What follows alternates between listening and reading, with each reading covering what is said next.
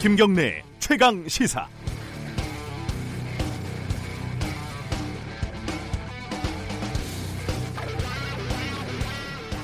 인사청문회 시즌이 되면은 어, 정치권도 마찬가지지만 언론들도 각자 취재에 들어갑니다.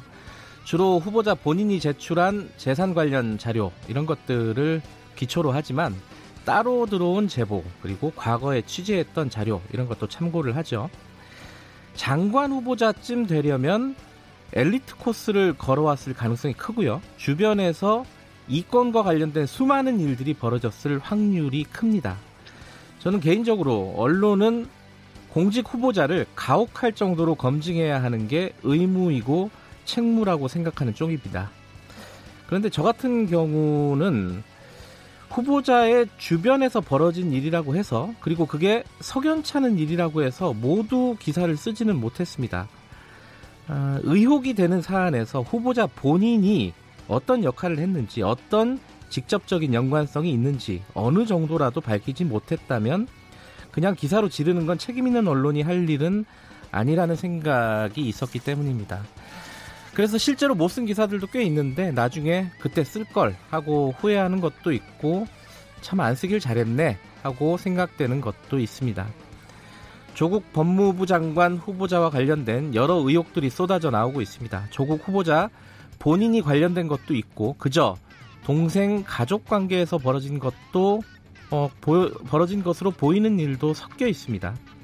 앞으로 인사청문회를 지켜봐야겠지만 기자들도 독자들도 어느 것이 충분히 제기할 만한 의혹인지 어느 것은 그냥 지르고 마는 의혹인지 아마 기자들은 다 알고 있겠죠. 독자분들도 알고 있을 겁니다. 8월 19일 월요일 김경래 최강 시사 시작합니다.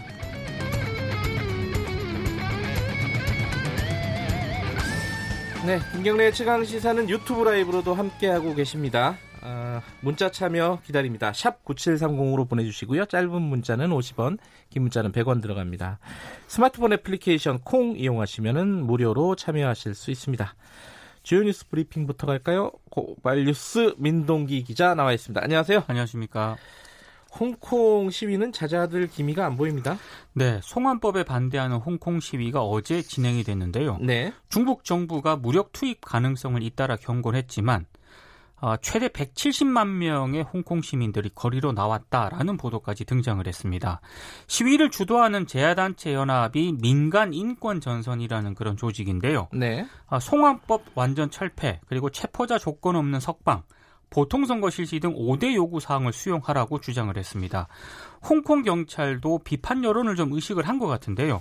최루탄 사용을 최대한 자제하면서 충돌을 피하는 분위기였습니다. 다만 중국 정부가 여전히 강경 진압 가능성을 거론을 하고 있기 때문에 상황은 좀 지켜봐야 할 것 같습니다. 어, 무장 무력 진압이 설마라는 생각은 좀 드는데 네. 예, 좀 일촉즉발인 것 같습니다.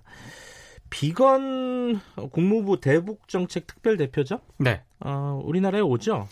내일 옵니다. 아. 일단 그 북미 실무 협상의 미국 파트너지 않습니까? 네. 아, 일단 비건 대표가 오늘과 내일 1박 2일 일정으로 일본을 방문을 한 다음에요. 한미 연합훈련 종료일인 내일 2박 3일 일정으로 한국을 방문을 합니다. 네. 서울에서 이도훈 외교부 한반도 평화 교섭본부장 등과 협의를 갖고요. 네. 북미 실무 협상에 관한 의견을 교환할 예정인데요. 최근 북한이 대남 비난 수위를 급격히 높이고 있는 것에 대해서도 대응 전략이 논의가 될 것으로 보입니다. 특히 비건 대표가 한미 연합훈련 종료일을 방한 날짜로 선택을 한 것은 북한과의 실무 협상 재개에 속도를 내겠다. 이런 의지를 드러낸 것으로 풀이가 되고 있습니다. 실무 협상이 시작될 가능성이 있다. 이런 네. 거네요. 북미 간에. 그렇습니다. 어, 김대중 전 대통령 10주기가 어제였나요? 어제였습니다. 네. 추도식이 이제 국립서울현충원에서 진행이 됐는데요. 네. 문희상 국회의장과 이낙연 국무총리 그리고 여야 5당 대표가 모두 참석을 했습니다. 문희상 의장은 추도사에서 김대중 전 대통령은 98년 김대중 오부치 선언을 통해 한일 양국 관계의 해법과 미래 비전을 제시했다 이렇게 얘기를 하면서 우리 국민은 능동적이고 당당하게 이 어려움을 헤쳐나갈 것이다 라고 얘기를 했고요. 어제 문재인 대통령은 추도식에 참석을 못했거든요. 네. 페이스북에 추모 글을 올렸습니다. 국민의 마음속에 김대중 전 대통령은 영원히 인동초이고 행동하는 양심이다 이렇게 얘기를 했는데요. 아, 황교안 자유한국당 대표는 지난 5월 노무현 전 대통령 10주기 추도식에는 불참을 했었는데 네. 어제 김대중 전 대통령 추도식에는 참석을 했습니다. 그리고 유족을 대표해서는 차남인 김홍업 전 의원이 인사를 전했는데요. 네. 특히 조화를 보내온 김정은 북한 국무위원장에게 감사 인사를 전하기도 했습니다. 북에서도 조화가 왔군요. 그렇습니다. 음. 아까 오프닝에서도 제가 말씀드렸는데 조국 후보자, 법무부 장관 후보자에 대한 의혹들 간단하게나마 좀 정리해 볼까요? 어, 일단 사모펀드와 관련된 그런 의문점이 있습니다. 네. 그러니까 무명에 가까운 펀드 운용사를 아내 정모 씨가 아는 투신사 직원을 통해 알게 됐다는 게 조국 후보자 측의 설명인데요. 네. 별다른 정보 없이 지인 추천에 따라 74억 정도를 약정을 하고 10억 5천만 원을 투자했다는 그런 내용입니다. 이 펀드 투입 이후에 연간 투자 실적과 같은 운용 상황은 살펴보지 않았다라는 게 조국 후보자의 주장인데 하지만 가족 재산의 5분의 1을 투입한 펀드 실적을 가만히 좀 두고 보고 있었다는 설명인 대목에 대해서는 조금 의문부호가 찍히고 있습니다. 이뭐 사모펀드 말고도 여러 가지 의혹들이 제기되고 있죠. 그렇습니다.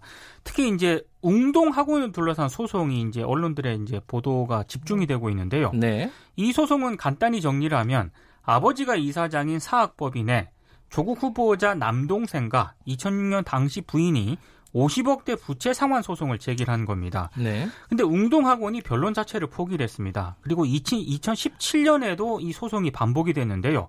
아직 웅동학원 쪽에서 돈을 받지 못한 조국 후보자 동생의 전 부인 조모 씨가 채권 소멸을 막기 위해 다시 소송을 냈고 이때에도 무변론 승소를 했습니다. 네. 법조계에서는 두 번이나 변론을 포기한 점이 석연치 않다고 지적을 하고 있습니다만 일단 2017년 조모 씨가 두 번째 소송을 낼 때에는 조국 후보자 아내 정모 씨가 이사였고요. 첫 번째 소송 당시에는 조국 후보자가 이사였습니다. 그러니까 이들 소송에 대해서 알고 있었을 가능성이 있다라는 그런 의혹입니다. 음. 그러니까 조국 후보자의 동생 동생이 위장 소송을 아버지와 벌였다 이런 거네요 한마디로. 그러니까 자유한국당은 위장 소송이라고 네. 의혹을 제기하고 있는데 언론들은 뭐 그런 제목을 좀 아직은 붙이지는 않고 있습니다. 그러니까 위장 소송에 의혹이 있고 그리고 이혼을 한 것도 위장 이혼이다. 그렇습니다. 뭐 그런 의혹이 있는 거고요. 근데 이제 여기에 어, 조국 후보자는 당시에 이사였다. 그렇습니다. 그죠? 그렇기 네. 때문에 알고 있었을 것이다. 이렇게 그렇습니다. 연결이 되는 거죠. 네. 이 부분은 흥미로운 사건이긴 해요. 그렇습니다. 그죠? 예. 예. 어, 좀 반응을 좀 지켜봐야 될 것 같고요. 자유한국당 장외 투쟁을 다시 한다고요?